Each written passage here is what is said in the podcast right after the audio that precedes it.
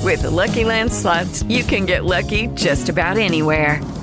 This is your captain speaking. Uh, we've got clear runway and the weather's fine, but we're just going to circle up here a while and uh, get lucky. No, no, nothing like that. It's just these cash prizes add up quick. So I suggest you sit back, keep your tray table upright, and start getting lucky. Play for free at LuckyLandSlots.com. Are you feeling lucky? No purchase necessary. Void where prohibited by law. 18 plus terms and conditions apply. See website for details.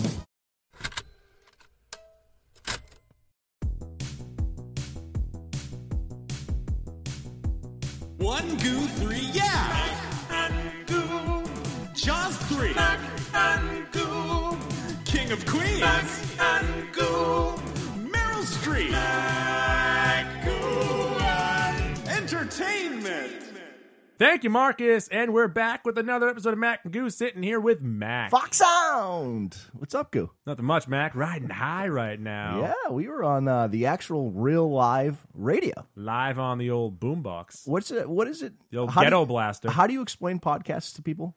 It is radio on demand. Right. We were on radio When no one demanded it. when no one demanded it. Sunday nights, 9 to midnight, up front with Chris Siderick on WBZ radio across 38 states, I believe. When it is dark out, AM radio travels further. So, yeah, we were there. Second time Chris had us in. Thank you to Chris. Uh, always an enjoyable experience. Absolutely. Mac. Yeah. Time to tend to some social media issues. Right, right. So, episode 20, uh, before the WrestleMania episode. Which we, can all just forget about. Yeah, now. and it didn't Yeah. really happen. Um, we'll cut that in post. this is the whole episode. Uh, we had our second Mac and Gooby Vault uh, nomination. We narrowed it down to Toy Story versus Billy Madison. We were in agreement, so it wasn't much of a debate. I think we were in agreement the entire list, saying that 1995 was a dope year for Yes. movies, especially Mac and Goo movies. Yeah. Not for these super Oscar buzzworthy transcendent movies. It was a good year. It was a really, really good year. And there were like 12 movies that really hit us. Mm-hmm. Yeah, I, I think uh, when I looked at the list, Toy Story was automatically in there, and I had a really hard time picking my second one. So it, it's a great year for movies in terms of staying power for movies. Movies you look back and like, wow, that movie's still relevant 20 years later. So we narrowed it down to Toy Story and Billy Madison, and we put it up to vote on the Twitter machine for the Mac and Goobers. And drum roll, please. Toy Story, your winner for 1995, 68%. So more than two thirds of the people agreed with Mac and Goo. And I think it's a tough sell to pick anything other than Toy Story. I would say this about the Billy Madison people is that the people that preferred Billy Madison like loved that movie. Yeah. And I think if there was a war, the people that even though the Billy Madison people yeah, are I get where half, you're going. Right. I think they would win because they're more passionate about that movie. I think Toy Story is an easy see and click, and Yeah, that's okay. yeah. That's a classic movie. The Billy Madison people love Billy Madison. We did get a couple tweets, text, emails from Billy Madison people just really upset The poll, that Toy yes. Story was Yeah. even, you know, winning in the nominee. Because if you're a Billy Madison guy, like that's it. That's the best movie of the year. Yes. And speaking of Billy Madison, uh, Adam Sandler just signed a new contract with Netflix to get four more movies, which I'm going Yeah. to say this I'm absolutely fine with. Yeah, it- I mean, if you look at the Netflix movies he's produced and, you know, directed, whatever it is, uh, they've gotten better. Well, when you start with The Cobbler, Yeah. there's nowhere yeah, no, but it's up. true. the cobbler was so bad that it spawned this podcast. you were like, I need an, I need somewhere to talk about this piece of shit movie. How bad this is, it's so good. Mac ampersand Goo would not be around right now if it were not for Adam Sandler's The Right. Cobbler. So we owe our uh yeah, we just Life. owe our we yeah, we owe our lives to Adam Sandler. agreed. Mac and Goo, an Adam Sandler production. And now, Mac and Goo's Boob Tube Grab Bag. There it is. Thank you, Sarge. the boob tube grab bag this week. We've got a couple Yeah. shows, Mac. Yeah, I would say two of the most buzzworthy shows going on right now. Uh, one for better, one for worse. We'll be talking about Legion and Iron Fist. We're going to start off with Legion. Let's we'll start get, with We'll Legion. get to Iron Fist. Legion is a Marvel production. It's in the Marvel family, aired on FX. The first thing I think that Goo and I will say is the strong point of it: eight episodes Eight episodes. you're in and you're out. There's not a lot of BS. There was one episode I didn't really love, but start to finish, eight episodes, you're in and you're out. And, and in terms of rewatchability, if you say, hey, someone, you should go watch the show, it's only eight episodes. It's really easy for people to hop in on. I do think there was a bit of a slow burn at the beginning. Uh, the first episode is an hour and a half long, and Yeah. although the last half an hour of that episode really picks up and it's a great episode, a little tough at the beginning. And then the second and third episodes aren't great. Well, here's the thing they had going for him is people knew it was a Marvel production. They knew kind of what they were getting into, so I think they preyed on that. They're like, all right, we're going to do a bunch of setup here, a bunch of you know kind of exploration, and, and then we'll see where it Yeah, goes. And I applaud this show completely for not giving in to any conventional way of creating a show. Yeah. This show is out there and it is nuts. it, it's I'm stealing this from somewhere, but I, I think it's the first thing you think of. It's it, it's got an Inception Yeah. quality to it, and, and that's great. I I mean, I loved Inception. Most people do. So you get the sense of you don't really know what's going on, the timeline you don't know, you don't know if something's real or some people are real, and so when you have that looming over the show, it makes it really great because you have to pay attention. You have to try to f- kind of figure out what's going on. So one of the problems that I had with it, and it is one of the show's main stars, and that is Aubrey Plaza, who does give a pretty good performance. We are notable Aubrey Plaza detractors. I don't like her in general, so Mm-hmm. it was tough for me to separate her from the character. I, I hear that. I actually think she did a pretty good job, I- I especially mean, from what our I think she- expectations were. I think she did a good job. I'm just not a big Plaza yeah, person. yeah, I hear that. I, I I would say this is our the first time that we could pay compliments to her outside of like uh that weird comedic role that Yeah. she's good at playing. That's the only thing she is good at. This was a serious role, a deep dark role, and I thought she was was quite good at it. So we'll see how it goes if she's going to be playing the same part because we'll talk a little bit of spoilers here. Yeah. she's a projection in David's mind. She is a virus. She was a real life friend that looked like that. But then she, in David's mind, she is the projection. So now, you know, end of the season, she might be in someone else's mind. So she's probably not going to project that way. So I don't know if she's going to return for season two. Uh, but I would say she knocked it out of the park for what we were expecting. I thought that Dan Stevens as David did a phenomenal job. I thought he was very, very good because he had to carry this show. Yeah, e, especially early on, it's really David and it's a little bit of Yeah. Sid. He's the guy. I mean, if you don't buy into him, you're not going to like those first three episodes. No. and, and so like that's kind of what you said. It was a lot of setup, a lot of diving into David and his you know mental history, his life history. He did a great job at playing that bewildered guy who's just trying to figure out what the hell is going on with them. You know, you could see the manic part of him, you could see the depression part of him. You could, yeah, I mean, he's playing a schizophrenic, and I- and I thought that. I mean, I don't really know any schizophrenics, but I would say he did it pretty gosh darn well. I thought Sid was fine. I thought one of the better supporting roles in it would be Bill Irwin's Carrie Ludermilk. He was the uh, doctor. Yeah, louder milk, luder milk, Zlaudermilk. louder milk. German. Zlaudermilk. You didn't like Sid? I thought Sid was fine. Okay, I, I thought that, I thought, she was good. I thought that she was good. I thought she's kind of forgettable. And what's weird about her power is it's a very forgettable power. Like you keep forgetting what her power is during the show. but secretly it might be the most powerful power because she can just take everyone she can switch bodies with everyone so hypothetically she could kind of like the shadow king does you can jump from body to body i mean she touches you and she's she's you it's a, a bit of a as far as x-men go she's kind of like rogue where And of- she of drains course- you when she touches you And of course, episode one, that's how David got out was they switched bodies. and which that's- was because you don't know what's going on at the And time that- that, was very confusing but a great scene but that was also what saved it for me in episode one because at that point I'm watching with my girlfriend and it's tough, like, you know, to have her sit with me and watch the show Yeah. where she's super bored and then it is dragging on. Yep.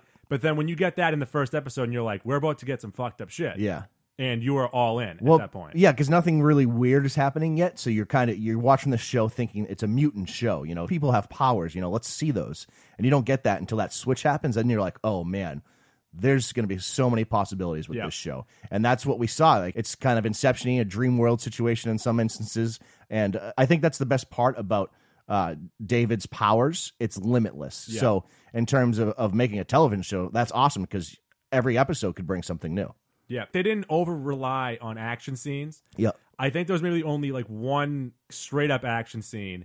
And after that, they would kind of play around with it, where it'd be you either watching tapes of it, which is what you saw in episode four or episode five, I can't think of it. Yeah. But then in episode seven, the way that they told the story through the uh, chalkboard or the silent movie, which I think is one of the best things I've seen in any superhero show, maybe outside of the stairway scene in Daredevil. I Yeah. think those are top two for me. That silent film scene gives me chills. It's dope. there were so many things in episode seven that just make you like wonder about the possibilities of where Giddy. this show is going. I was how giddy. they're doing stuff, and, and you had seen it before me. and Texted me that, so I got excited, and then it met and exceeded expectations. Episode seven of this show was, I would say, um, it was better than the finale because the finale had some things that it had to set forward for the Yeah. second season. But episode seven i- is something you could watch over and over and not get sick of. It's just a great. A great singular episode, and like you said, I mean, there's been a lot of good Netflix episodes of these Yeah. Marvel things. Episode seven might be my favorite episode of any type of comic hero show ever. I agree completely. And for this show, I mean, some people do go back and they rewatch episodes. They, they look for little Easter eggs, look for this.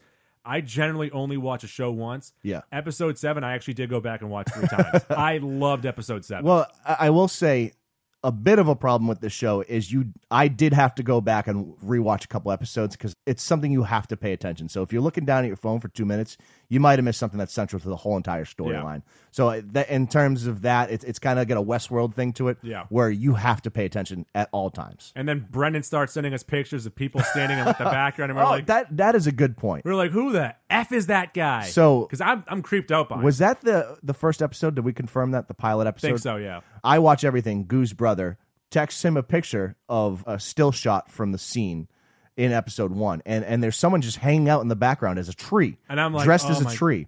So Goo sends it to me, and I'm just like, I'm in a tizzy. I'm on Reddit. I'm trying to find it. No one on the internet has brought this up. No, no So one. we we don't know what this is, and then. The, we got a couple more screenshots in episode one. There's someone just in the background It's either one or two, but yeah, in those first couple episodes, there's just a random person in the background, and it's not you know a mistake. Like they're meant to be there. Who was that person? My theory was it's Jermaine, maybe because he Yeah. can kind of see into the the real world, but he wouldn't have known who David was at that point. So I d- I, don't know. Something for maybe one of our listeners can go research the person in the background. Maybe of those Brendan scenes. can uh, stop watching TV for a second and go watch this TV and find out more for us. Speaking of Jermaine, Yeah. a welcome, great addition to this show because Yeah. he was a part of some of the coolest scenes. Yeah, he doesn't come in until what episode four or five, Yeah. maybe. he was only in five episodes. Yeah, and, and uh, I love the guy. It's Jermaine from Flight of the Conchords. Jermaine Clement. Yeah, he's a very good actor, uh, very talented guy. The use of him in this show was great because I've done some internet research. He's also a very powerful mutant, and you come to find he's kind of been stuck in that sunken place for twenty odd years. Um, so that leads to some great possibilities for season two. But I just thought he acted it well, portrayed it well, and he's actually pretty central to the plot towards And the what end. he does very, very well is that he can take a line that's very, very serious and Yeah. put a very comical spin on it. His delivery is unbelievable. Unbelievable. He was so good. Yeah. I know earlier I said I have a problem with Aubrey Plaza, but thinking back to it now, she was in two or three of the cooler scenes of the show. Yeah, she was. Because she was a central point in that silent film. And the silent where- film one, she's awesome. She's awesome, and she has a Tim Burton feel to yes, yep. her. Uh, with like the big, She almost looks like as a human being. It's almost looked like Tim Burton created her. yeah, she looks like Tim Burton created her because she's also in that weird music video thing. I think the, like two episodes Yeah, prior, yep. early Tim Burton yeah. feel to she her. she's extremely good at being awkward and weird, yeah, and and that's what some of this role called for. I'd say the one character that I did actually hate would be the Eye. So the only good thing about him, Mm-hmm. Yeah. was the payoff of seeing him get crunched and just blood flying out of his eyes. It was a great death, great death. an amazing death, and he had like a Dan Shaughnessy fro. yeah, he did a little Yeah. little Jerry curl thing going Squish. there. He didn't speak much, so it's hard to judge him. I thought he was fine as like the pseudo villain in the first few episodes.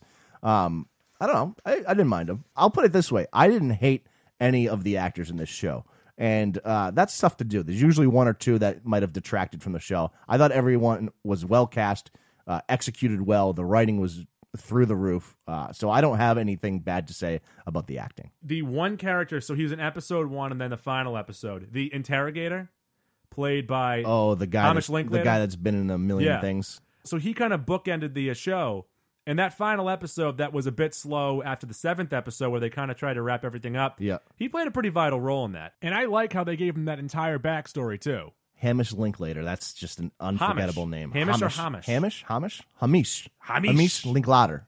Um, everyone's german now He uh, was actually kind of annoying in that first episode, and then he is great in the final episode. yeah Um, actually, the whole first fifteen to twenty minutes is, is an episode about him in the finale. And I mean, you probably could have shrunk that up a little You, bit. you could but, have. yeah. You definitely could have. But he is a very interesting character. Very interesting character that I think is going to be more prominent in season two. And it was kind of nice as a bookend to say, oh, yeah, that's that guy that got all burnt up in the first episode. So I thought he was fine. a show that is filled with memorable scenes, memorable visions, really. Like, this is something that you can take stills of and just kind of look at and examine every little piece of what's in every set.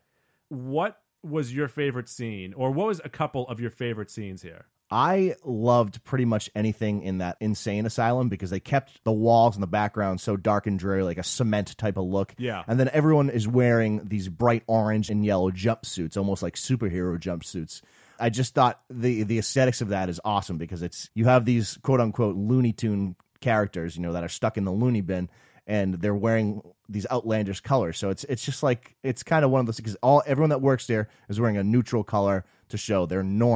With Lucky Land slots, you can get lucky just about anywhere. Dearly beloved, we are gathered here today to. Has anyone seen the bride and groom? Sorry, sorry, we're here. We were getting lucky in the limo and we lost track of time.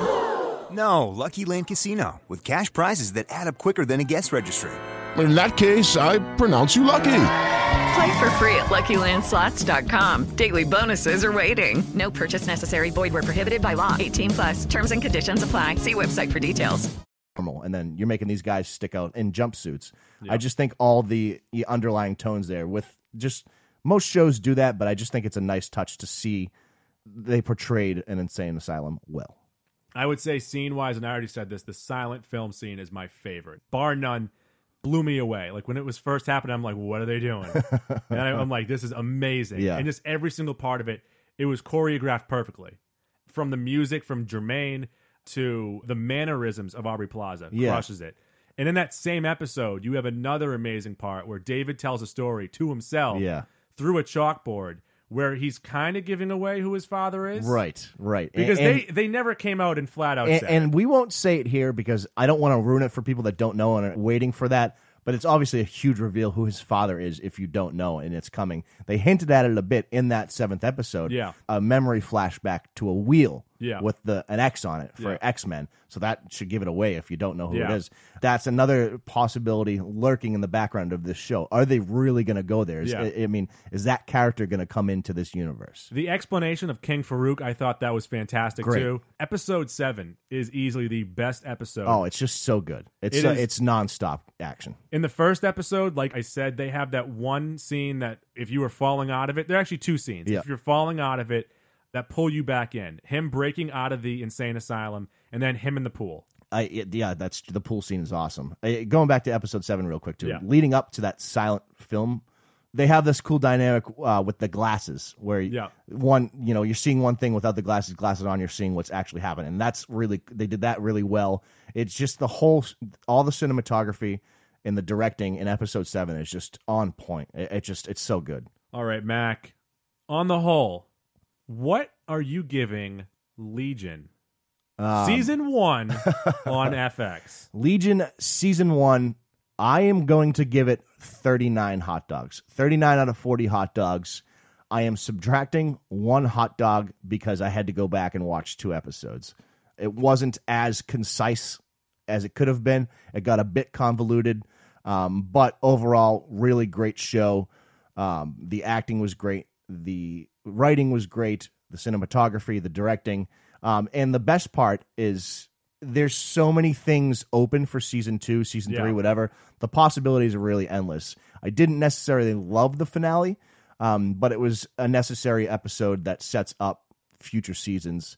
Shadow King was a great villain, a villain that really was just. And David said, like, you didn't see a Shadow King really almost ever, um, and that's a great device. It's the villain is David, but David's the hero too. So it's it, it was it's just a great dynamic, a great season of television. Thirty nine hot dogs. I got it at about 38 hot dogs, and there were a couple lulls during the season, but whatever. Great, great payoff. Episode 7 is one of my favorite episodes of any show right now. I was a little underwhelmed by episode 8, but that was coming off of episode 7. Yeah. And at the end of it, I was like, man, but then a day later, I'm like, okay, well, they tied up this, they tied up that, they're Yeah. setting up this, setting up that. And any part in the middle where I was confused, I'd be like, that was confusing, but that was dope. Yeah, that's true. A lot of the confusing aspects were not even real. They were just in dream states, for example. So you, you, it didn't necessarily take away from the show. But uh, also, most of the confusing shots led to the best aesthetics of the show. the one question I have, and this nece- isn't necessarily a bad thing, depending on where they go. Everyone's still in play. Everyone's alive. Yeah. No one died. Except for the eye. Yeah, the, the, that's true. He died, but he wasn't really Spoiler! cent- he wasn't central uh, to the story. How do you feel about that? Do you think you know someone should have been offed? For example, like I mean, No. everyone survives that ridiculous fight. All those, I mean, maybe a couple of those uh, black guard guys. I agree. No, survived. I'm cool with everyone living. I didn't see the post credit scene when it first happened. Right, right, and you were very upset. About I that. was very upset. I was at I was at home. Because I was we- flipping my couch. I, I was- think we both had the same reaction to the finale. Meh, Meh. it was all right. yeah. Um, and then two minutes later, I texted you. I was like, "Holy shit, what the hell was that?" And you're like, "Wait, what? Wait, what happened? Was there a post credit scene?" I was like, "Yeah, there was." Yeah, and what happened then was that you were like, "This changes everything," and I'm Yeah. like, "The post credit scene must have been amazing." it was okay. No, it. Yeah, it. it, It, it, obviously changes stuff, and I changes the tone of of the whole season, really, because Yeah. now David is trapped in that stupid little orb thing, which I still don't know what it is. Is that from Division Three? Did Division Three I would send ass- that? I would assume so. And what I don't want to see in season two, any episodes where it's him trying to get out of it or people trying to find him. That's going to be the start of the se- uh, I know, season, but though. I want the season to just start off and just hit the ground running, not have these things of trying to find David. Right, right. Well, yeah, I guess. A- And the other thing is now the Shadow King is in Jermaine's head. Yeah. um, who is also a very powerful telepath. Yeah, and Um, and what that might mean too is that King Farouk might not want to waste time. They essentially wasted time when in David's head when they could have caused way more havoc. Yeah. Jump right in there and start doing some crazy shit. Right. Well, here's the other thing too: is Jermaine doesn't know that the Shadow King is in their head. Yeah. they have no idea. So now the task for season two is obviously probably try and track down Jermaine. Yep. But before you can do that, now you need to go get David. So uh, it's going to be interesting to see. Season two could start off a little poorly because it might they might waste too much time trying to track down David. Yeah. Like you said, I actually kind of hope maybe it's solved within 15 minutes of the first episode. I don't want to see them trying to track down David. Jermaine with his Chinese wife. Or was she Japanese? I don't know. Either way, recommend Legion. Yep. Don't give up on it. No, yeah, I think after you get through two episodes, you're intrigued to where it's going. So I don't, I don't think a lot of people dropped out. Uh, your girlfriend did; she was one. She does not like the show. No, she watched every episode though. Then like Well, you made her do that, so I that's- didn't make her do anything. How dare you? Yeah, I don't know. I thought, I thought I saw the. no, never mind. Tied her down. Um, this year for X Men stuff, Mm-hmm. good job. Good redemption year for them. Yeah, obviously Logan was a complete grand slam. giving us Logan and Legion, which is a movie and a show that is so far out of what they have done over the past 20 years. Because in the past 20 years, they've given you cookie cutter, yeah, people are prejudiced, this, that, and the other. And this show had a little bit of that, but it was mainly just them trying to control this one mutant. and they're on complete opposite ends of the spectrum. Yeah. Logan, Wolverine is the most popular X Men. Yep. um, and they had to deal with that. Great, great job doing that. Legion, no one knows anything about. Any of them. I love the X Men. It may, might might be my favorite cartoon ever. I don't know who Legion is because he's not. I might Uh, in the consider cartoons. you an Axeman. oh, um, Wes knew a bit of who Legion was, and I actually I didn't know who Legion's father was, so I went and looked it up. And is that his mutant name, Legion? Are we sure about that? I think so. It's got to be right. Uh, not a great mutant name, but I had to go look it up. And when you discover who that is, and I'm sure you've all maybe know by now, it makes you like really, really excited Absolutely. for this show. Mm. Yeah. All right, Jeff. Another show out there that you have watched that I did not want to watch. Yeah. You specifically said, "Please watch this because I don't want to." Correct. Uh, Marvel's Iron Fist. Yeah. Uh, so another Marvel installment here, uh, and this obviously goes into the, the Defenders world, Hell's Kitchen. We had we started with uh, Daredevil season one, then we had Jessica Jones, then we had Daredevil season two, Luke Cage, and now Iron Fist. I might have messed up that order, but Iron Fist is the last Defender. Uh, so it's there's been a lot of anticipation for this show because this is the last thing before the Defenders show. And the very first things we were getting were all terrible, terrible, terrible reviews. We spoke about this last week. All those reviews were based off the pilot episode. So, my thought here is if you're someone who's a critic professionally reviewing shows and movies, how could you possibly write a review based off one episode of a show? That's just not doing your diligence. That just seems like you're giving into the clickbait. You want to be someone that writes a, a poor review about Legion All that yellow media. yeah, it, it just I hate it. And the second part, um, the main criticism that came out from this is that Danny Rand isn't Asian. They didn't cast an Asian guy in the lead role. Iron Fist is not an Asian character in the comic books. Now I know I know that a lot of stuff has been whitewashed over the years, but I think they're trying to do a lot better trying to stay true to characters. Uh, Speaking of Ghost in the Shell, they cast a blonde woman for the lead in animes, but that's something Yeah. I think that's what people keep getting pissed I off think about. it would have been a problem if they casted Luke Cage as a white guy.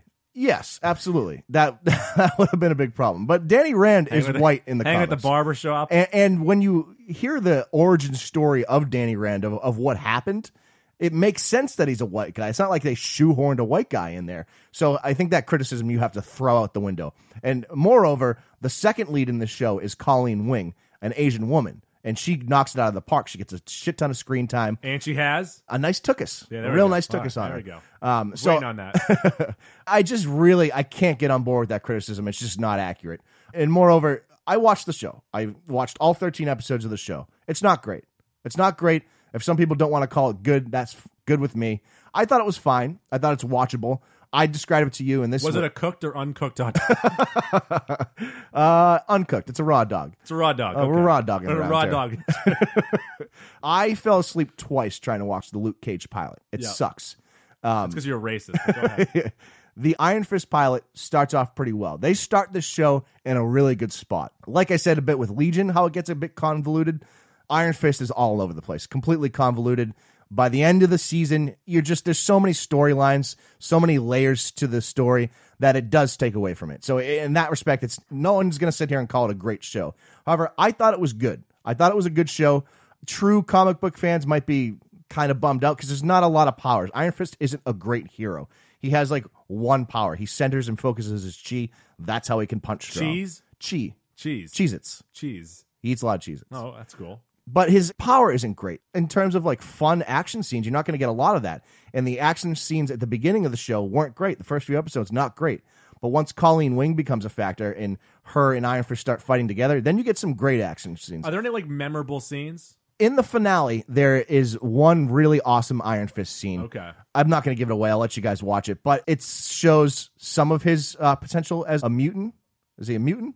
It's a superhero. Superhero, yeah, but I guess uh, a mu- he's got a mutation. Not e- no, it's not even. He doesn't even have a mutation. That's the thing. He's just not. Iron Fist isn't a great hero, so it was destined to not be a great show.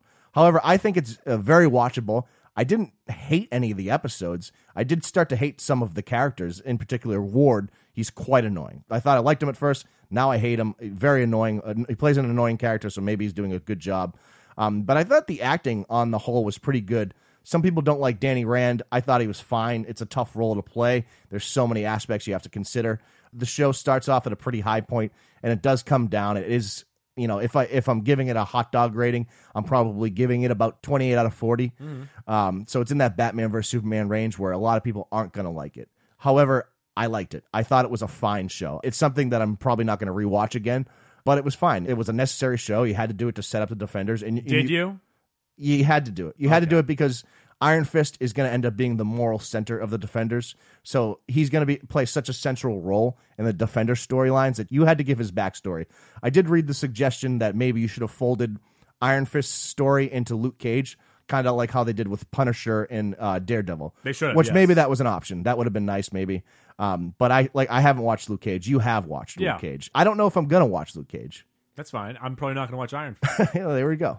it's what makes us similar that makes us great or different. I don't Well, know. One of those two things. So does this have the same problem that I would say three out of the four seasons that they've had, where 13 hour long episodes are too much? uh, hurts it big time because by episode 10 and 11 you have a pretty complete story arc uh, for uh, you know an origin story of iron fist the last two episodes just take away from the show it's strictly to set up you know seasons two three or whatever of the defenders it doesn't make sense with the show the continuity it's just a completely different show in episodes 12 and 13 the first 11 episodes are pretty good a lot better when you just consider those 11 the last two are just really kind of throwaways they're not terrible episodes but it like it kind of had a completion of a, a storyline in episode 11 and episode 12 and 13 are just something brand new so they should have just cut it off at 11 Because I would say with Luke Cage, once Cottonmouth is out of the picture and you get Diamondback, yeah like eight through thirteen is like all right, whatever. that's- and then Jessica Jones.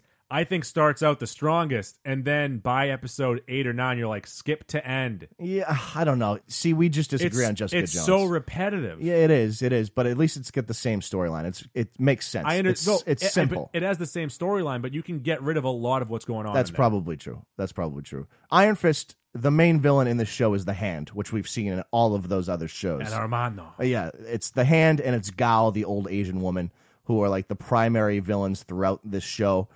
There is some somewhat of a twist towards the end. You know, I liked the twist. I don't think some people did. It just makes you wonder. Like the hand is such a big, far-reaching thing, and I think West said this well. Claire, the night nurse, comes into this show around episode seven or eight. Does she mention forty times that she knows a lawyer? She, no, she she says, "I know some guys like you." Then it's you winking to the camera. the the point though is this is, was a pretty serious thing they they undertake the last few episodes.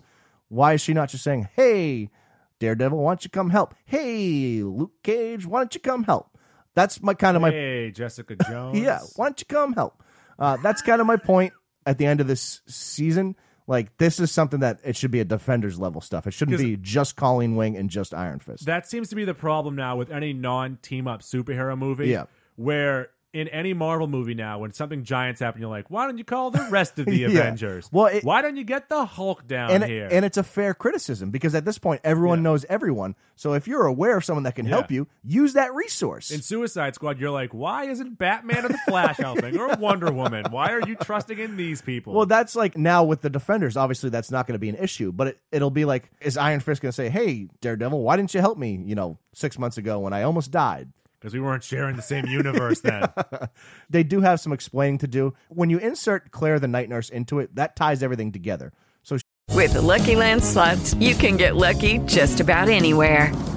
This is your captain speaking. Uh, we've got clear runway and the weather's fine, but we're just going to circle up here a while and uh, get lucky.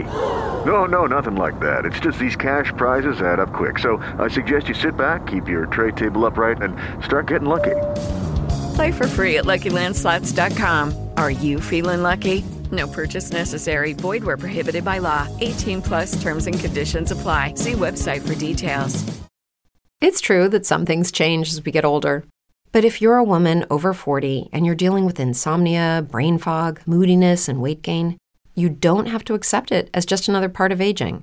And with MIDI Health, you can get help and stop pushing through it alone. The experts at MIDI understand that all these symptoms can be connected to the hormonal changes that happen around menopause, and MIDI can help you feel more like yourself again.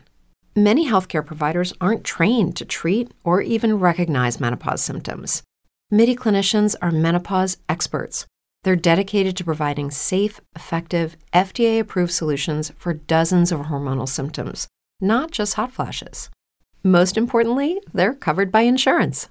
91% of MIDI patients get relief from symptoms within just two months. You deserve to feel great. Book your virtual visit today at joinmidi.com. That's joinmidi.com. she's the resource there. Get help. Just get help. They travel to China and stuff. Things go a bit off the rails. So it- it starts off well, gets worse, but overall is fine. It's a fine show. You're not going to hate it if you watch it. so Mac is giving it a hot dog 28, 28 hot dogs 28. in honor of Fred Taylor. All right, we'll be right back with some more Mac and Goo. Do you love buying random stuff in one place but don't have an ad in Hope, Walmart, Kmart, Sears, or Caldors near you? Look no further, Rockstar. Bradley's is the department store you're looking for. Whether you need Camp Chili. or just looking to Kill time. Bradley's is the place you want to be. Bradley's. How do they do it? You know what? We just have the best sponsors here at the Mac and Goo We, program. we really do. Hopefully, they all stay in business. I just love layaway. My dear Mac and Goobers, welcome to the trailer park.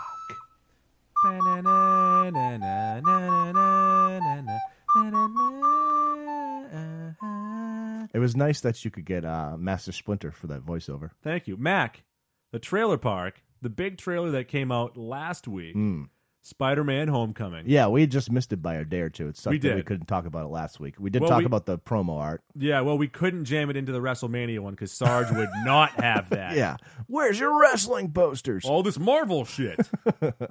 Spider-Man: Homecoming. I really enjoyed the trailer. It was a Yeah. Uh, little too much. They gave us a little too much, a bit too much. but I am very excited for this movie. Yeah, I mean, I wish that they didn't show us as much Tony Stark about him giving him the suit, taking the suit away, all that stuff. I do like the line where he says to him, uh, "If you're nothing without the suit, then you're nothing with the suit." Right, right. I do like that because that kind of goes back to Iron Man, where he kind of thought the exact same way, Mhm. which makes more sense for Iron Man because he truly has no powers. Think they could have showed less on the ship. They didn't need to show us the plane, and they could have showed us a little less of the Vulture. I actually didn't mind the Tony Stark aspects because I wasn't sure what the tone of this movie would be or the plot. And now that I know that it's kind of Tony Stark ripping away Yeah. the power he had given Spider Man and now he's trying to redeem himself, I think that's going to make for a great movie. Yeah. Because, like we just talked about in a universe, why doesn't so and so call him or why doesn't he call her? Yeah. That would have been the number one issue in Spider Man. But now we know. He's not supposed to be acting as a superhero They- they because also- it's a little under the radar. So it's he's basically telling him, "Don't take on Vulture by yourself," Yeah. and he's saying, "No, I'm going to do it. I'm going to prove myself." They also shouldn't have given away the Captain America cameo, although hilarious and awesome. I didn't even catch that part. He's on the VHS. oh, oh, yeah. I took his shield. um, one thing that we're kind of getting from it too is, I mean, this is just speculation, but the timeline of this movie, Mm-hmm. it looks like it starts during Civil War and then it picks up immediately after Civil War. Just to clarify, so you think by the end of this movie will be after Civil War or After. right before? No, so I think that this movie starts right in the middle of Civil War. Them Okay. getting into the limo Yeah, as Tony Stark picks him up. yeah. And then you probably don't see any like Civil War stuff, but then go to credits and then you come out and then it's after Civil War. Okay. Or it's semi. no, in, that like, the makes middle sense of to it. do that. It makes And sense then- to do that. Absolutely. I think that Tony feels like a father to him, maybe because he's banging his aunt. Uh, I, Marissa I don't know. Tomei. No, I think that Tony is going to take a father like approach to him. Half of the Avengers now are no longer on Tony's side. Right. And Tony feels Right. bad about writing the Sokovia It's Accords. almost like making him. yeah, there, there we go again with the Sokovia Accords. I'm telling you right now, Tony's not a follower. Tony's a doer. Tony wrote the Sokovia Accords. it's it's very possible. He's not going to follow Thunderbolt Ross. Please. that guy's a pud. next two installments we have in Marvel is this and Thor Ragnarok. And they couldn't be any more different in Yeah. terms of impact on the Marvel Cinematic Universe because actually we're getting Guardians too. I, We I are. Yeah, misspoke. we're also getting Guardians, Yeah. which is going to be dope. yeah. Um, but Spider Man is literally going to have no impact on the Spider Man's universe. going to be shrunken down, which is going to be It's going to be awesome. like Ant Man in Yeah. that respect, where Yeah. it's going to be a great movie because they don't have to worry about all the Marvel Yeah. stuff. It's Whereas- just going to be his story. Whereas Thor, I think, jams in a lot of stuff between an Infinity Stone and a bunch of cameos. You got to kind of sell, be like, well, Thor is going to have a lot of stuff in it, people. You got to go watch it. Yeah, he cut his hair. Because two prior Thor movies are not very good. Do you think he gets his hair cut with like an axe, or do you think a barber does it? He does have an axe now. He might Right. have lost his do you hammer. think he cut his own hair with his like, axe? Do you think when he lost his hammer, he's like, it's time? And then he just took the axe and he just chops it off. Kind of like Kimberly did in the Power Right. Rangers. Maybe Yeah, he sent there out, you a, go. sent out like a dick pic or something. Maybe a, a, a moment in that movie will be him watching the Power Rangers movie and be like, you know what? I'm very, I feel very empowered right now. I'm gonna snip my hair. Jeff, something else that came out this week. Yeah. is that Justice League is going to tip the scales at close to three hours long. Now we had opposite reactions to this. Yeah. It's similar to flights. I have a hard time sitting still for more than two to two and a half hours. When we get close to the three hour mark, I start getting antsy. I want out. I, dig- I could. Doesn't matter what it could Jeff's be. I got c- antsies in his I could be pantsies. in a, a sexual rendezvous with 35 Playboy playmates. If we're hitting three hours, I want out. I'm done. That's it for me. First off, after like three minutes, sex gets boring. That is a hot take. That is a hot take. Like, guys, can I just finish? You, Jesus. that that is that might be your worst take ever. Um, but my point is, brevity, man. Brevity. yeah, I'm uh, not not saying I'm not brief, but uh, if I if they expect me to sit in this theater for three hours to watch fucking Justice League, it better be a fantastic movie. I think one of the reasons why it's so long is because there's so many slow mo scenes. It's really If a they- two hour movie, but if half they- of it's in slow mo. if they get rid of the slow mo, it's, it's like roughly two hours. No, I actually don't mind it being close to three hours because the Batman vs Superman theatrical cut Yeah. is an abortion. oh, It is a piece of crap, and it is Two edited- movies. It's two edit- movies. It's edited horribly. Yeah. Uh, none of it makes any sense because all Superman's uh, stuff is cut out. yeah. and it sucks. The director's cut, Yeah. the three hour long version, gave you a really good storyline of why these two actually hated each other. Yeah. Well, I- think about it. If they just the made that last hour still sucks. If they had just made that movie an hour forty five to to two hours of just Batman v Superman stuff With and no not, Doomsday. and not Dawn of the Justice League, Yeah. then it would have been a good, uh, uh, probably a really good movie. I agree. Uh, but then you bring Wonder Woman in with her guitar solos, and you got uh, Doomsday there, just I don't know, doing whatever he You s- was doing. You're still gonna cut Jesse Eisenberg out though. yeah, I guess he was maybe the worst part of it, 'Cause but what's- I didn't what- hate him. He- What's he- really weird, I didn't hate it. What's really weird though is that in the three hour long version, you're given all of these motives, like Yeah. more and more Were motives. there more piss jars in the three hour? Uh, no, just the one. Okay. But it still comes down to I captured Superman's mom, and that's why you're going to fight. Because Martha. Superman still was building actual hatred towards Batman. Yep. And vice versa. And then you just suddenly got that, and you're like, that is stupid. Yeah. No, th- but but that's why it's two movies. They said, "What are we going to do to make these guys team up?" And and they used the worst device ever. That was a terrible, terrible device. They tried to explain it with Martha Wayne's casket thing or yeah. whatever it I was. know, I know. They they shoehorn that in there, so it's just like they had a good movie there. They had a good movie, and they tried to they tried to outreach everything. You know what's weird is that me and you, our mothers, have different names, yet we're still friends. that's what makes us different. that makes is an us- interesting fact. Yeah. Wow. How yeah. about that? How could we be friends? The other piece of DC news Mm. would be Joss Whedon is going to direct, write, and do everything for the Batgirl movie. Yeah, and I'm actually shocked that we have a Batgirl movie because she's not. She's been in no movies ever. The only Batgirl we got was what in the Alicia '96. Oh, Silverstone. Yeah, and, and that was horrible. So let me say this: Batgirl's actually a dope character. she is. She is one of the Awesome character. One of the best characters in DC. whether it's Batgirl, whether it's Barbara Gordon, whether it's Oracle. Oracle, right. Obviously, we're not going to start off with her as Yeah, yeah, Oracle, but, but- she's an awesome character. And we're getting a Batgirl movie and a Nightwing movie. We are getting, and this is what they should be doing. Give me the entire Bat family. I don't care about anyone else that DC has. Just Yeah. give me the Bat family. So I'm very excited because Josh Whedon is awesome. Yeah. Um, so that should be a good movie, I, hopefully. But they might be done by then. Like if they have, if Wonder Woman sucks, Yeah. if Justice League sucks, Yeah. they're not making a Batgirl movie. They're just not going to do it. So we've heard rumors of who people want to play Batgirl. A lot of people are saying Emma Stone. Would you want Emma Stone? Ah, No, No. Uh, First of all, if Emma Stone were to do it, she'd have to put on like twenty five pounds of muscle. I say she'd break very, very easily. Yeah, one punch to the gut, and she's like a putty. She's done. Want to know who I want? Who? Chloe Grace Moretz. Ooh, from Kick Ass. from Kick Ass. I and love from Na- her. Neighbors too. She's about 20 years old right now. Give it about two years, so she'll be about 22 when the movie comes out. She's amazing in those two Kick Ass movies, Yeah. and in fight scenes in particular. She's Yeah. a small girl, and she does a great job at selling Yeah. that stuff. Also, when Joss Whedon writes an action script, he still has a lot of levity and humor in it, and she's a funny girl. Mm-hmm. Yeah, I will say we have talked about it before. I think on our year in review episode, um, the worst movie I saw last year, The Fifth Wave. She starred in it. Yep. nothing. I can't defend her on that one. I like Chloe Grace Moretz a lot. I think she's been as a child actor, she's done a lot of good things a- and not much shit, which is difficult to do. Um, she was very funny in Neighbors too. Yep. Uh, so she, she has all aspects you would want Yeah. for a Batgirl. Uh, let me just say two things. With her, give me someone young and someone that's hungry and someone that you can build this character around. Exactly. Kind of like Hugh Jackman. You want to give it to someone that does not have a big resume behind them. Yeah. Make this person, make this character theirs. Also, don't have sex with Batman. Chloe Grace Moretz is a good-looking young lady. I think Batman's gonna want to have sex with her. Even if it's 50 year old Ben Affleck? Well, actually, yes. We- Fifty-year-old, no, we, we know the answer. to fifty-year-old that, yeah. Batfleck looks pretty good. We know the answer to that. Let's all go to the Goovies. These guys are pretty neat. All right, Mac. A recent goovie that I finally took in. Yeah, I think a movie that everyone in the world has seen. I have not seen it. everyone in the world has seen. Maybe four times. I don't know. Okay. Beauty and the Beast.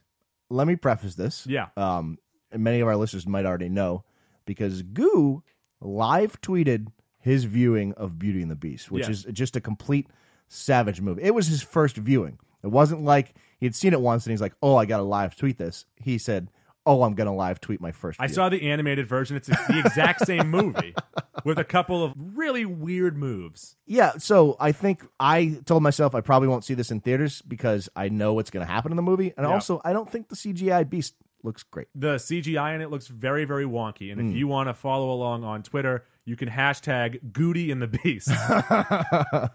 By the way, one of my favorite often used terms by you is wonky. Great word. okay, so the one thing that this movie does well at the beginning Yeah. is it explains how this prince with this giant castle who rules over a land. Mhm. How no one like misses him or is like, what happened to that prince? she actually says in the uh, spell, people will forget that this place is even here. Forget about you. Forget about everyone that's in this room. So that at least Okay. answers that question. Yeah, yeah. Also, so what's weird about that too is that the person that puts the spell on him is this enchantress.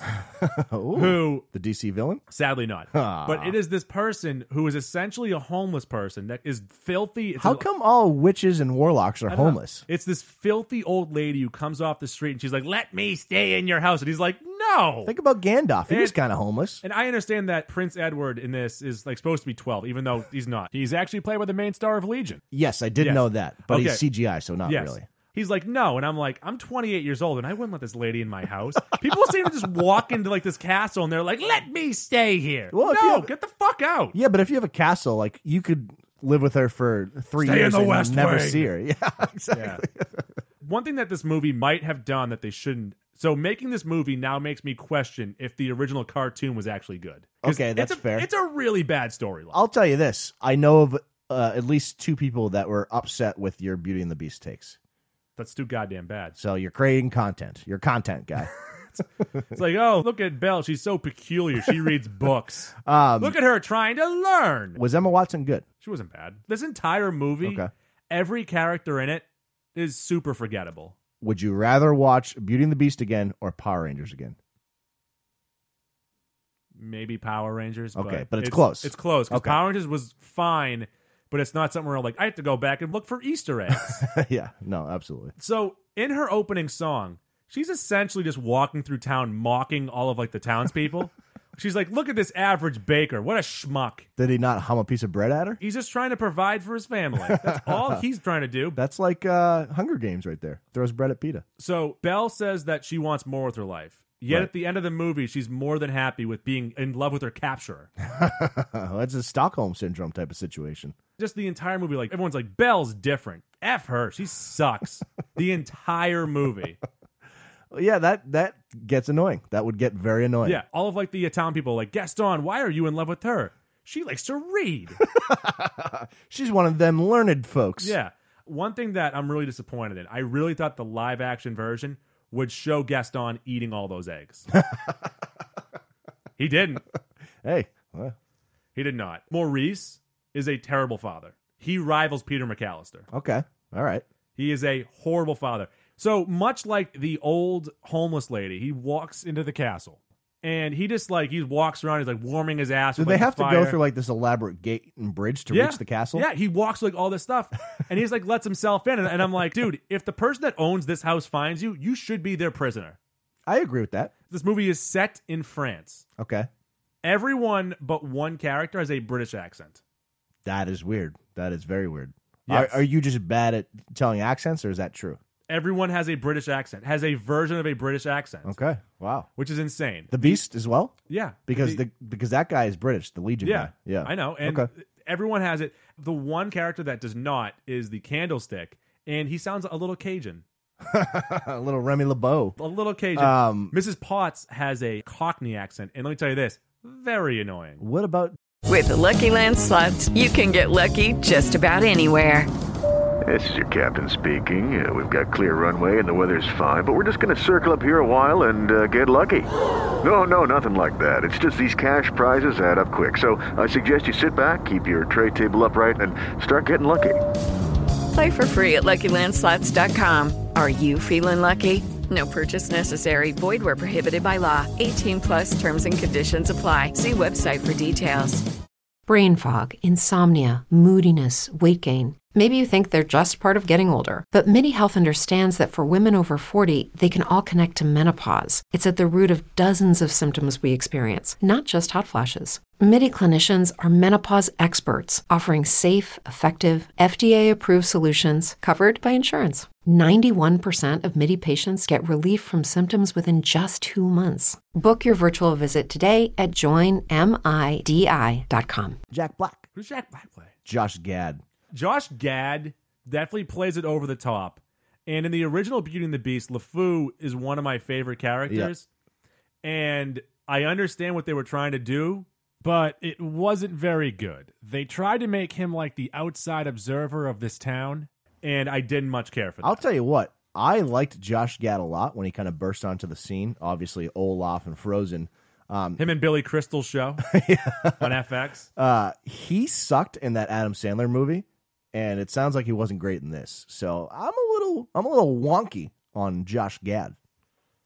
When the clock and Lumiere were walking around, Mhm. Cobblepot, I don't know what the hell his name is. Yeah, sure. When, when they're walking around, they have like this really weird look to them as if they're puppets that are walking around. And I hate seeing puppets walk around like, Like, like uh, string puppets. No, like when Alf would walk around. Like when you see Oh, Alf's feet, okay, I gotcha. it really, really creeps me out. What are string Or puppets called, by the way? Marionettes. That's the one. Or Muppets Take Manhattan. Right, the, the American classic. Yeah, when they're on those bikes and they have like those super long legs. Yeah, yeah, That's yeah. one of the creepier scenes It in is, yep. American history. a barge. Gaston is roughly the size of a barge. A barge is a large ship, A barge is large. You didn't know that. a large shipping vessel. Did you not know that? I just wanted to look it up and just let everyone know. Yeah, a barge is like uh, they make they have trash barges, or like uh, for Fourth of July, Yeah. they have a barge of fireworks out Yeah. in the river. When you come to Gaston, Hmm. there's something missing. The look is almost Could there. it be his human form? the attitude is almost there. He needs to be bigger. He needs to. His voice isn't deep enough. So- he needs to be the biggest person in every room, and it felt like he did not fill that out properly. Yeah, well, with Gaston, you almost have to CGI him because in the cartoon, he is this gigantic human being, And you like you also- almost had to get like a wrestler to play. yeah. him. I mean, he felt like an asshole, but he wasn't this giant asshole that you hated. Okay. You were like, Gaston isn't that bad. like I don't mind him. Yeah, I I mean, mean, I'm, I'm cool with Gaston. the Beast wasn't that bad, actually. Okay, well, that's surprising. It was inconsistent in the Yeah. trailer. I thought he looked good in some shots in the trailer and not very good in other shots. So what they also did too is that the servants, as time went on, would become more and more like the item that they were. that's actually kind of funny. Yeah, so I thought that was actually cool too Yeah. because there was an actual timetable of Yeah. if you don't do this by the certain time, you will turn into a candelabra or you will turn into a clock. I thought that was cool. The feather duster could fly. I understand it's supposed to be like some kind of a dove thing, Hmm, but okay. very unusual. The CGI in it had this feel like Return to Oz. Have you ever seen the sequel to The Wizard of Oz? It is spooky as shit. The CGI looked really weird. Like if you look at Mrs. Potts' face, it Mhm. just looks like a teapot with eyes and a mouth put on it. Yeah, it's a tough thing to do because it's a lot easier to draw a face on a cartoon thing than it is, you know, in a CGI. So I, I would say if it didn't totally suck, they probably did a decent job. be our guest. Actually, that was done pretty well. Mhm. But my main question the entire time was like, where does this food come from? Who's cooking this food? Who's cooking this food? Do they have livestock in the back? Does someone deliver? Did Does someone, just slaughter a cow? does someone go to market because they haven't left the house in a while? So this food's either really old or they're getting the food from Or they, somewhere. yeah, or they get great storage, great Yes. facilities at the castle. The uh, famous line of "Try the gray stuff; it's delicious." I'm like, that sounds like the purple stuff from the Sunny D commercials. Ah. Right, right. What do you want? Soda? Purple stuff? No, I want the Sunny D. All, people always ripping off Sunny D. the wolves in this. Every time that you go in the forest, you are being attacked by wolves. The wolves don't kill anything. The wolves are really bad at being wolves. That's like stormtroopers are really bad at shooting people. At this point, Mort told me to put my goddamn phone away in the theater. I actually, I, ha- I wasn't aware you were live tweeting. I was with Mort, and he pointed out, is Goo really live tweeting this? Yeah. I'm like, yeah, I guess so. Ghoulie and the Beast. What is it? Goody and the Beast. Goody- Hashtag Goody Goody, and the Beast. Beast. Any song that was not in the original animated movie, because I know that they did a special edition where they added more music into that. Yeah. Any new music stunk. It's not memorable and it's effing stupid. Okay. So when Belle walks into the library of the uh, castle, she's like, I suddenly love him now. Books. Books. Just turn me on. Yes. when she's eating with the beast, Yeah. I'm like, leave this part in, leave this part in. And I'm like, the beast still eats like my dad. he just slopped that soup down like it was no Oh, one's good business. old Bill. That's fantastic. Your dad must really hate when you make fun of him. He hates it. He des- despises it. Another thought that came to me during the movie. Yeah. I'm like, I would feel terrible for the servant that has to turn into either the beast's soap or his toilet. That is a, a nice observation. But then I also thought too, I'm like, remember back on the Flintstones when like the animals would be like, it's a living. so I can see like the toilet being like, it's a living, you know, like one of those guys. Oh, it's one of my favorite part of the Flintstones. So Belle doesn't know how her mother dies. Okay. Spoiler. Nothing really has any lead into Mm-hmm. it. This is a really bland movie. Yeah. Okay. The beast is like, just imagine it, and then we'll, and they end up in Paris. And it's like, what? He can teleport? That's pretty cool, beast. Well, that's his power as as a Yeah. mutant. You learn why Maurice left the Nightcrawler. wife, and they had to go to the small village that is not Paris and all that crap. It's really, really, really, really stupid. Okay. I did not like the teapot. I did not like her Cockney accent, and I did not like her wonky CGI face. Okay. Fair enough. And I did not much care for her singing. I thought it left a lot to be desired. Maybe it's because I'm comparing it to the original or even the Ariana Grande version. Ooh. Um. How was Emma Watson singing? I thought it was better than La La Land, but Better than Emma Stone. yes. Okay. But is that really comparing it to anything? No, because she wasn't good. Agreed. We just probably pissed off a lot of people by making fun of Beauty and the Beast and La La Land. The beast says something like, It'd be foolish of someone that looks like me to get the affections of a girl like you. And then you think about it and you're like, dude, you have her captive. like what, what? She has to do whatever you make her do. But not only that, like yeah, she's not gonna like you, dude, unless she gets Stockholm syndrome. Right. That's No. well. That's my point. It's it's a Stockholm syndrome movie. That's what it Yeah. is. For anyone who has the Stockholm syndrome fetish I'm sure they're out there. or bestiality. Ooh, two birds, one stone. That's right. At one point, what made this movie awesome for me Yeah. was Maurice says something weird, or he's like, "You can't marry my daughter," and Gaston just punches him in the face. and I'm like, He went full Nick Cage. That's what I'm like. Like that is Wicker Man style dope. And then not only does dude, he then ties him to a tree, and he says something like, "The wolves will get you." and I'm like, "Well, the wolves are really bad at being wolves. They probably can't get him right. still, Maybe they're blind wolves. possibly." Hmm. New wrinkle I just tossed in there. Blew your mind. Let's go ahead and jump to the end here. Okay. All right. As soon as the uh, town finds out that there is a beast, everyone's like, "There's a beast! There's a beast! F the beast! Let's kill the beast!" it's like you guys are all banned Mob together- mentality. mob mentality for something that you just found out about. Like, yeah, maybe he's a nice beast. Anyone go talk to him? you then have the iconic final fight scene, Mm. not between Gaston and the beast, but between all of the servants and the village people. That is awesome. Remember that? Yeah. All of the furniture is like maiming and scorching people's face, phenomenal. and lighting people on fire. Yeah. Very odd scene. Well, it is a kids movie. overall final fight scene gaston and the abyss Yeah. not bad Okay. it's actually not a bad fight scene Which is It's- tough to do with a human versus Yeah. CGI. it's super short though it's like three minutes long That's okay. That's fine. i would have preferred more it you was wanted like a knockdown, drag out, slobber knocker. yeah i wanted to see them both You out. wanted a finisher off the top rope. yeah it was pretty short and the beast doesn't even kill gaston gaston just like dies by accident spoiler Oh, man. alert gaston dies in beauty and the beast Maybe uh I don't know, maybe it was his time. Maybe he was secretly old. the final dance scene, and this is the scene that get all the Southerners pissed off. Yep. How dare that man dance with them?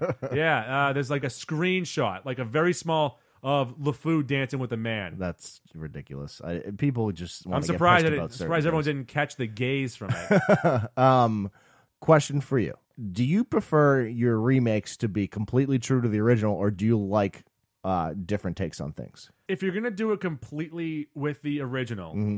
you need to give me this giant spectacle. You need to make it bigger. Okay, the animation version, there are a lot of awesome scenes in it. Yeah. And the animation is fantastic in it. Yeah. And the back and forth between the candlestick and the uh, clock is really, really good. In this, it felt weird because the items just look so weird.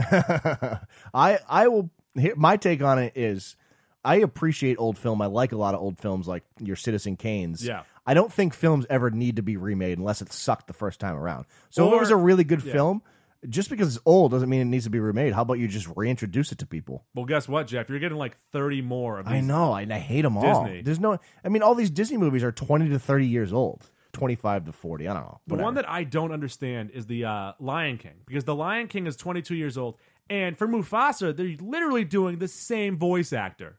I prefer my remakes if it was a good movie to just be a shot for shot remake because if it's already good s- don't tinker with shit just give me the same thing like if it was a really old movie maybe i hadn't seen it so just give me that but new What if they give you scene by scene, but in a very boring way?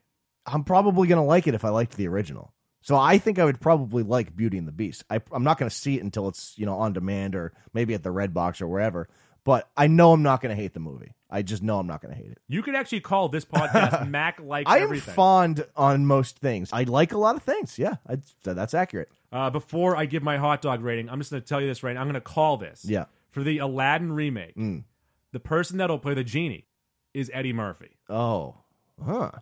You think Eddie Murphy is going to play Robin Williams' role? Yes. That could work. I because I That could work. He has he already has a relationship with Disney. He was Yep. in Mulan. Yep. He obviously does a lot of really good voice acting, Yeah, I think that could work. Actually. and they're they're gonna want someone is that's that your only suggestion for the movie, or do you have no. More? It's just a hot take. Okay, all right. They're gonna want someone that's bigger than life. Yep. That can sing. That can do comedy. That can do impressions. Yeah.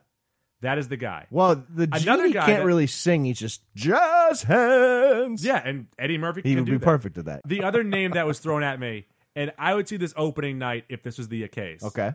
Is if John C. Riley was the genie. I'd be all No in. CGI, just him as the actual genie. Walking around doing yeah, I'd be all in. That would be amazing. But they're not gonna have John C. Riley. No, Yeah. no. Uh, did you want Eddie Murphy to do Bowfinger? Is that what you were thinking about?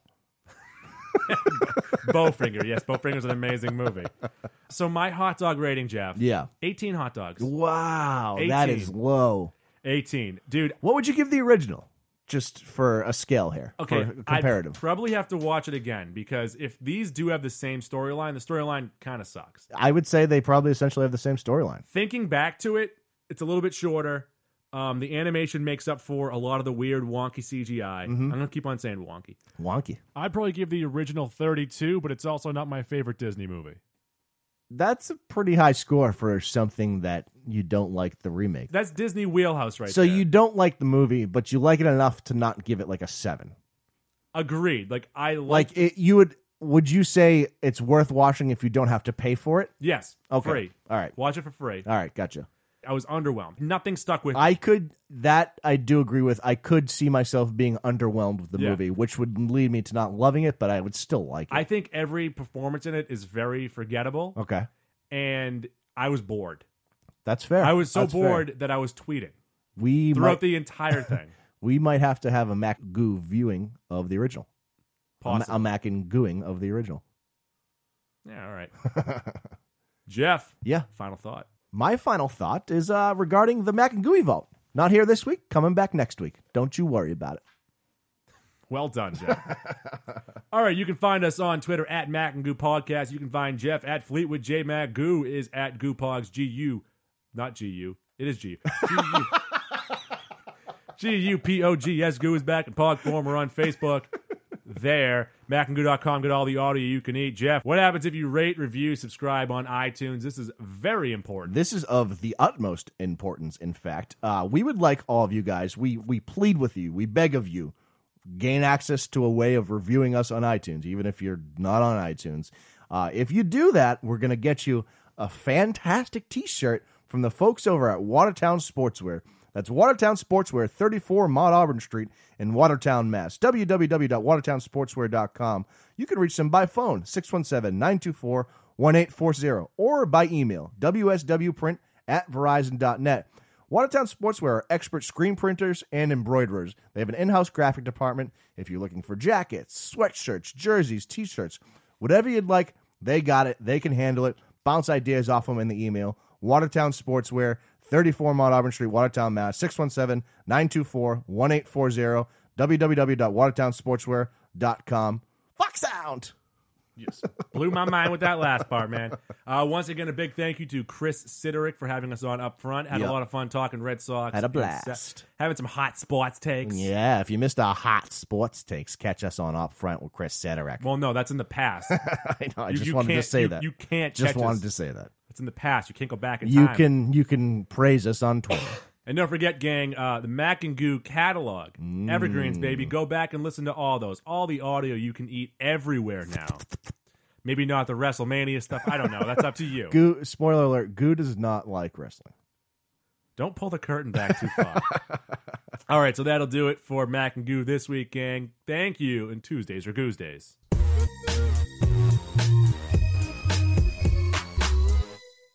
Lucky Land Casino asking people what's the weirdest place you've gotten lucky? Lucky? In line at the deli, I guess? Aha, in my dentist's office.